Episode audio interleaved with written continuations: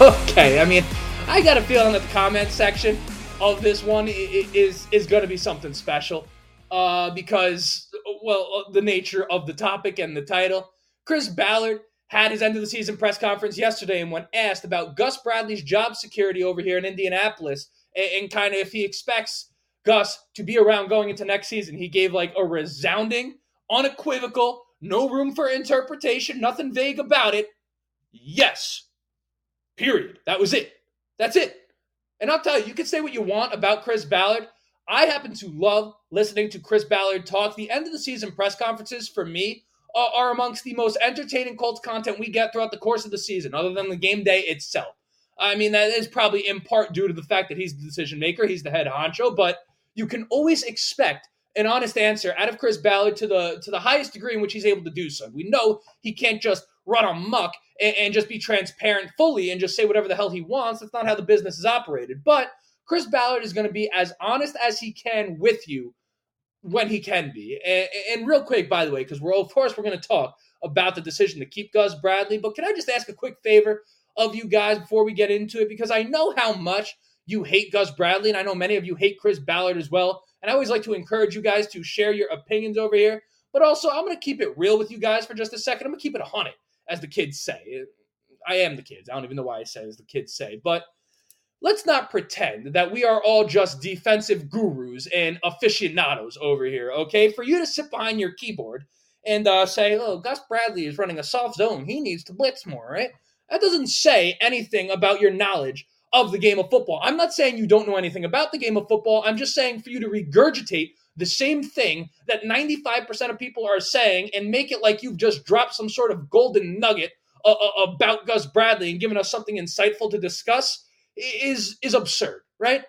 And if you're going to sit here and bitch about Gus Bradley's defense, can you start breaking it down on a level that's just just one level past what you heard someone else say, right? I mean, can you talk about some of the concepts that he's running? Like, what type of ro- zone is he running specifically? Do you know the answer to that? Not just a soft zone, what kind of zone is he running? Right? What formation are we in most of the time when we're running that zone? Hell, in the zone, what is each guy's responsibility? What's the corner's responsibility? When is it his job to cover the receiver, and when does he pass it off to somebody else? Did you know that in a zone, he's passing it off to someone else at some point? And you might know this, right? And I don't mean to condescend you or anything like that, but I, I mean, you know, it just drives me crazy, right? Explain to me how if a team is struggling in coverage, that you think the solution is taking people out of coverage, right? Addition by subtraction, taking people out of coverage to blitz. That's what you find the solution to be. Can you explain how it is that that makes any sense? If you cannot answer any of the questions that I just asked you without a Google search,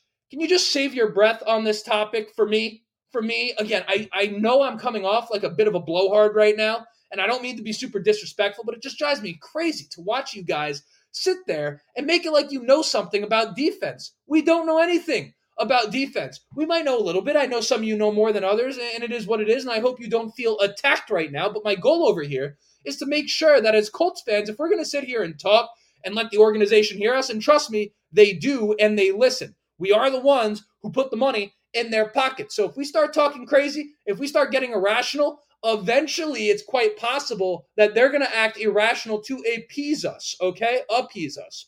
So it's just something to keep in mind. I think we have a responsibility to be rational and objective as much as we possibly can here, right?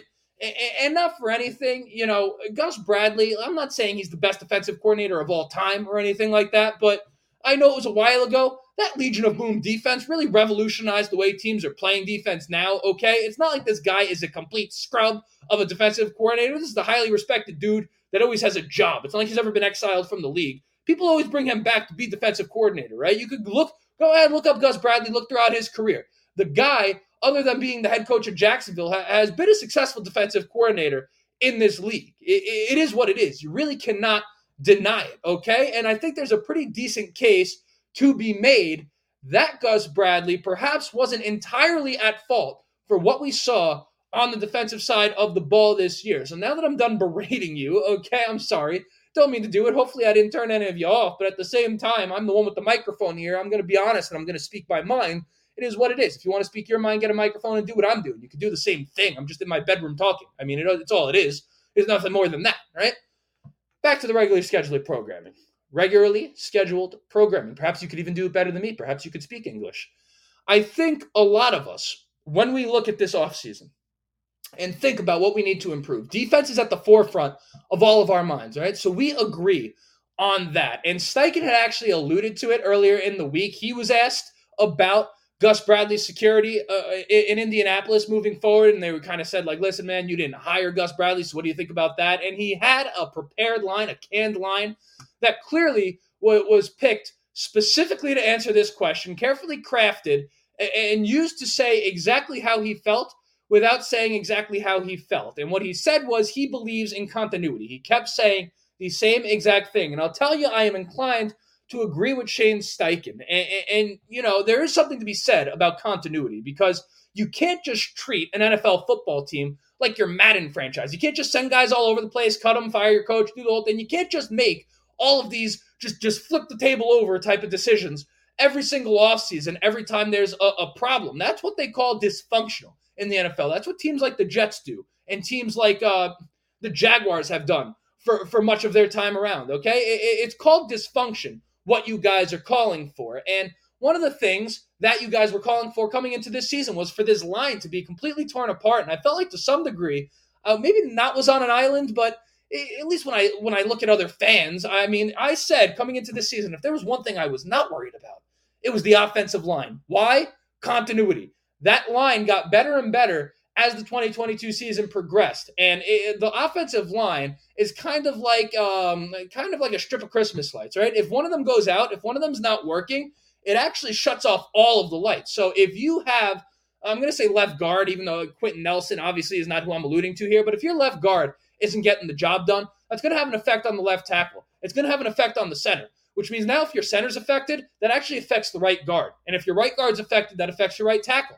So all of a sudden, one guy not getting the job done and one guy not being on the same page with the rest of the unit actually kills the whole offensive line, which is why continuity is so important. So that's in the context of the offensive line. Shane Steichen clearly talking about it from a coaching perspective and a team building perspective.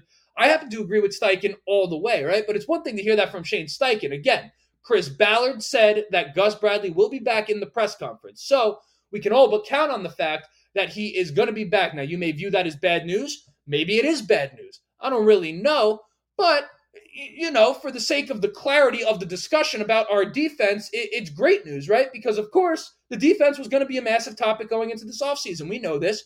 But now we know that the conversations about the defense have to be based on personnel as opposed to the coach himself. Now you may not like that, but over here we operate in uh, in reality, in the in the truth that is. We we don't sit here and live in la la land. We're not in the land of make believe over here. We're not fantasizing about anything. Well, we're fantasizing about Colts Super Bowls and Colts wins and Anthony Richardson coming back and staying healthy. But other than that, I, I mean, we try to sit here and, and, talk about the team from an objective point of view. That's kind of the goal over here. I want to make more educated Colts fans. And if I have to sit here and insult you a little bit to get it done, I apologize uh, then that might be how I have to do it. I don't really know. But, you know, that is what it is. So we're going to start to unpack kind of what this defense now looks like from a personnel standpoint. And then I'll kind of touch on, you know, why it is that I think that maybe we're just being slightly reactionary in the way we view Gus Bradley right now. Just a possibility. I'm not I'm not so bullish on it. I'm not saying I'm 100% right that Gus Bradley like was not really fully at fault for what we saw on defense this year, but you know, we'll talk about it. Before we do, you know, I have to introduce myself. My name is Justin. This right here is the Riding the Bench Colts podcast. As always, I ask anyone that's watching the video on YouTube, go ahead and shoot it a like. It's going to help me get out to as many Colts fans as humanly possible. If you're listening to the audio version, perhaps leave a five star review. Let the people know how much you like the show. We just hit 2,000 subscribers over here. We're shooting for 3,000, 5,000, then 10,000, then a million, then 2 trillion, right? My promise to you going into this offseason is that I am going to help Make this the funnest offseason that you have ever been a part of since you've been following the Indianapolis Colts. Subscribe if you want to be a part of that journey. But most importantly, let's just enjoy this thing, right? Let's not be too angry. I understand we're going to get emotional, but stress is, is reserved for, for your job and, and real life and relationships. football as a fan from our couch with a beer is not supposed to be so stressful. I understand that things don't always work out that way, but let's just pull it down a little bit, right? And I say that as someone who's had a little bit of bass in their voice the entire episode here. But let's start by talking about the secondary. Actually, let's just start real quick because it's a quicker point with why I think that that perhaps Gus Bradley wasn't completely at fault here. This was a young team out here, okay? On defense, they went through a lot of adversity coming into this season. Now, Stephon Gilmore in, in the offseason, we got rid of him, gave him to the Cowboys. A lot of people didn't like that move. I am on record saying that I kind of viewed that as good business. I just thought kind of the direction the Colts were headed in and where Stephon Gilmore was at his point in career. I just kind of thought that was like good business, eh, eh, just in the sense of like good faith to be like, okay, let's part ways here. This is good for Stephon Gilmore. This guy's like a Hall of Fame player, and we're trying to go young. Like it just for me, it made sense. It was kind of bittersweet, but I wasn't like up in arms about it. But it kind of as the season went on, you did kind of look and say, wow, we were maybe a little bit closer than we thought.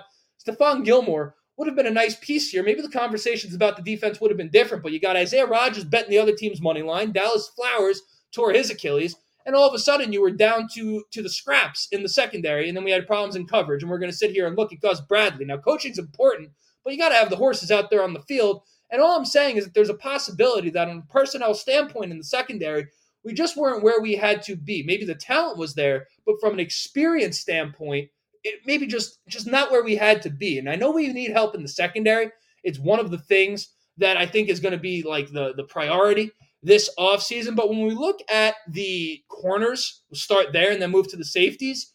Kenny Moore is a big decision this team has to make going into this offseason because last year, and when I say last year, I don't mean like last year being the one we just played. I mean like last last year, I guess. Kenny had a tough time, and now he came back this year and bounced back as you would expect a player of his caliber to do. Uh, but you know, I don't know if they're going to have him. For the sake of the discussion, let's assume they resign Kenny Moore. So if they have Kenny Moore, I just slapped my keyboard. I thought I just messed up the entire thing. I was looking, I was like, did I pause it? Right? All right, back to business. If they have Kenny Moore on the team, you look, at least in terms of the top of the, the, the depth chart here, you got Kenny Moore, and then Jaylon Jones and Juju Brents, who I thought were, were studs as rookies. Now, Juju Brents has to stay healthy. He didn't get nearly as much time on the field, both, you know, on game day or the practice field, as he would have really need to, to, to have reached his full potential in his rookie year. But I thought all things considered, he really came in and showed a lot of promise. I mean, he kind of has the frame, right? He's just one of these guys that looks a little bit different out there in terms of like his his stature, his body type. Pause for the corner position. Like it, it does stick out to me. So I'm excited about that. Now, I think we have to add talent to that corner room, but I think a lot of people are thinking that we need to go out and make a huge splash here, maybe make a huge free agent signing, maybe draft one in the first round. And I'm not saying that that's like the worst idea in the world, but I do think that when you look at Jaylon Jones, now, albeit that's a seventh round pick, and we know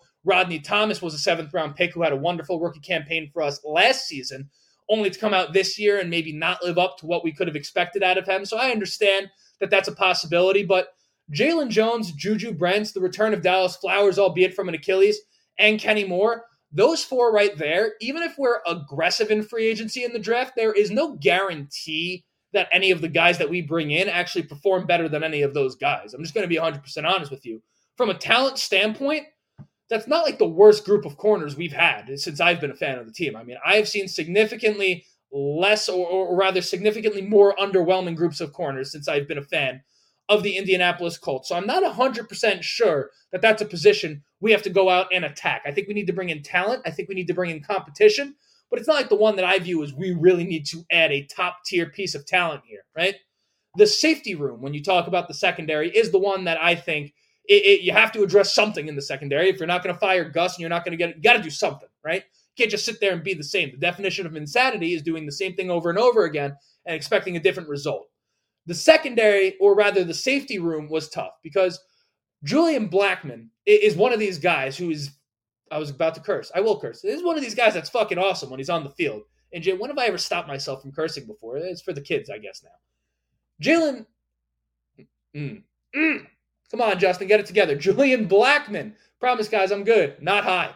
Julian Blackmon is awesome when he's on the field, but the caveat is he needs to be on the field, right? And when it's not him, you have Rodney Thomas, who was nowhere near as consistent as we would have needed him to be. He was all right at times, but he wasn't a playmaker out there. He wasn't making his presence felt. And Nick Cross, we kind of like what he brings to the table, but again, consistency is an issue. And you kind of look at that room and you think about all the big plays that we allowed and all the miscommunications on the back end of the secondary. And it's easy, not easy to forget, but but just something I feel need to bring to your attention. Last year, we had a guy by the name of Rodney McLeod, and he was the adult in the room at, at, safety. And I don't mean that to condescend any of the guys. I don't mean it that way, but that was a veteran in this league who had had a lot of success. He was like 31 years old, something to that degree. Now the Colts have Mike Mitchell coaching, and he's like a former safety who, who played for the team and all, so like good on that. But in terms of the players that go out there and play, Julian Blackmon, at the age of 24 years old, having missed a whole season essentially of his career with an Achilles injury, was the veteran of that safety room. So that's something to keep into account. That is a problem, right? So maybe it's not even so much a talent issue as like we need experience in that room. But at the same time, you have guys like a guy really like Budda Baker. The the free agent class, I may be wrong. This is off the top of my head. You got Budda Baker and, and really Julian Blackmon as like the two premier safeties going into this free agency class. So eh, the Colts have an interesting decision to make there because a lot of the times the contract a guy gets isn't so much based off of how good he is. It's kind of based off of, well, how does he compare to the rest of the guys available? And then you now take market value and it, it kind of becomes on a curve from there. Does that make any sense? So a guy eh, who is the top paid in one class or, or one free agent class m- maybe less or more talented than a guy who's the top paid in another free agent class just based off of kind of who was available in the pool of talent. Julian Blackmon and Budda Baker are the two guys. Would I like us to get Budda Baker? Sure. I don't think he'll be back on the Cardinals. Do I think he wants to come to Indianapolis after playing in Arizona? I'm not 100% sure, but we'll have to see, right? But safety is, if I were to go first round, if I had to pick between corner and safety, I would go safety over corner in the first round with the 15th pick if we're going to kind of talk about that a little bit. But other than that, I mean, you look at the defensive side of the football, despite the fact that we need to Im- improve, as I look at the depth chart here, it, it's kind of funny because who don't we like? Who don't we like? I'm going to just go through it, right? Kwity Paye, DeForest Buckner, Samson Ebukam, excellent pick. We know what Grover Stewart brings to the table. He's a prototype. In terms of a run stopper, he's everything you could possibly ask for. Tyquan Lewis, I do expect the Colts to let go. I think they'll just draft someone or kind of let A. Adebawore come up into that spot.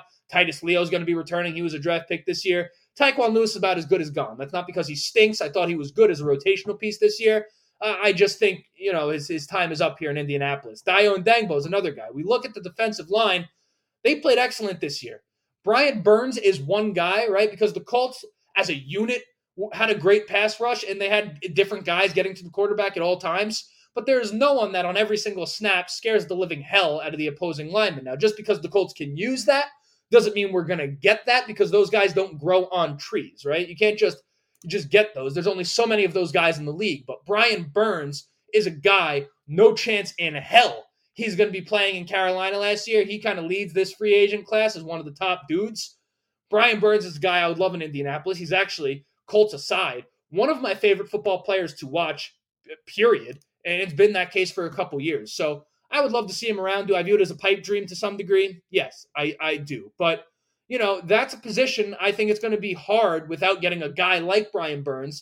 I think it's going to be hard to improve that position. You look at the corners, which we already covered. I think it's going to be hard to improve the corner position. EJ Speed, Zaire Franklin, eh, Segun Olubi is a guy they re signed. I'm a huge fan of his. Grant Stuard, I like as well we can add talent there. But in terms of the top end talent, the starters, EJ Speed and Zaire Franklin, don't we like those guys as the franchise linebackers of this team? I don't know. It's really the safeties. If not for the safeties, it's kind of funny. Despite how upset we are about the defense, I, I just don't see a position on the defense that we're guaranteed to improve. And it's not because of Bargain Bin Ballard. It's because the, the talent is there. It's the, the, the physical talent is on the defense. And it's I know right there that's kind of pointing to you saying, well, that's got to be coaching. Sure, maybe, fine, but at the same time, this was one of the youngest teams in football. If not for the Green Bay Packers, I believe the youngest team in football with an average age of what, like 26 or something like that. The defensive side of the ball was no different, particularly in the secondary. If that's not the youngest secondary in football that the Indianapolis Colts had, I don't know what is, but it might might just be a matter of experience as opposed to talent. Doesn't mean we don't add talent, but I do wonder in terms of top end talent on this defense, I'm not 100% sure we're kind of going to see any splash moves that really eh, kind of change the way we view this defense. I think it's going to be some of these under the radar rotational type moves. And I kind of just want to prepare you guys for that in advance because I know you guys are going to be losing your minds over it. But keep in mind, Samson Ebukam was a guy we looked at last year. And everyone was like, oh, this was our big free agent signing. That was a key player on the defense this year. So that's just something to consider. But I mean, as far as the defense goes, that's about all I have to say right now. Of course, we're going to continue to talk about it as the offseason progresses. But Gus Bradley is going to be the guy, and we have to accept that. And that's all there is to it. So without further ado, that was the episode. My name is Justin. This right here is the Riding the Bench Colts cast. Subscribe, like if you have not already. But most importantly, go Colts.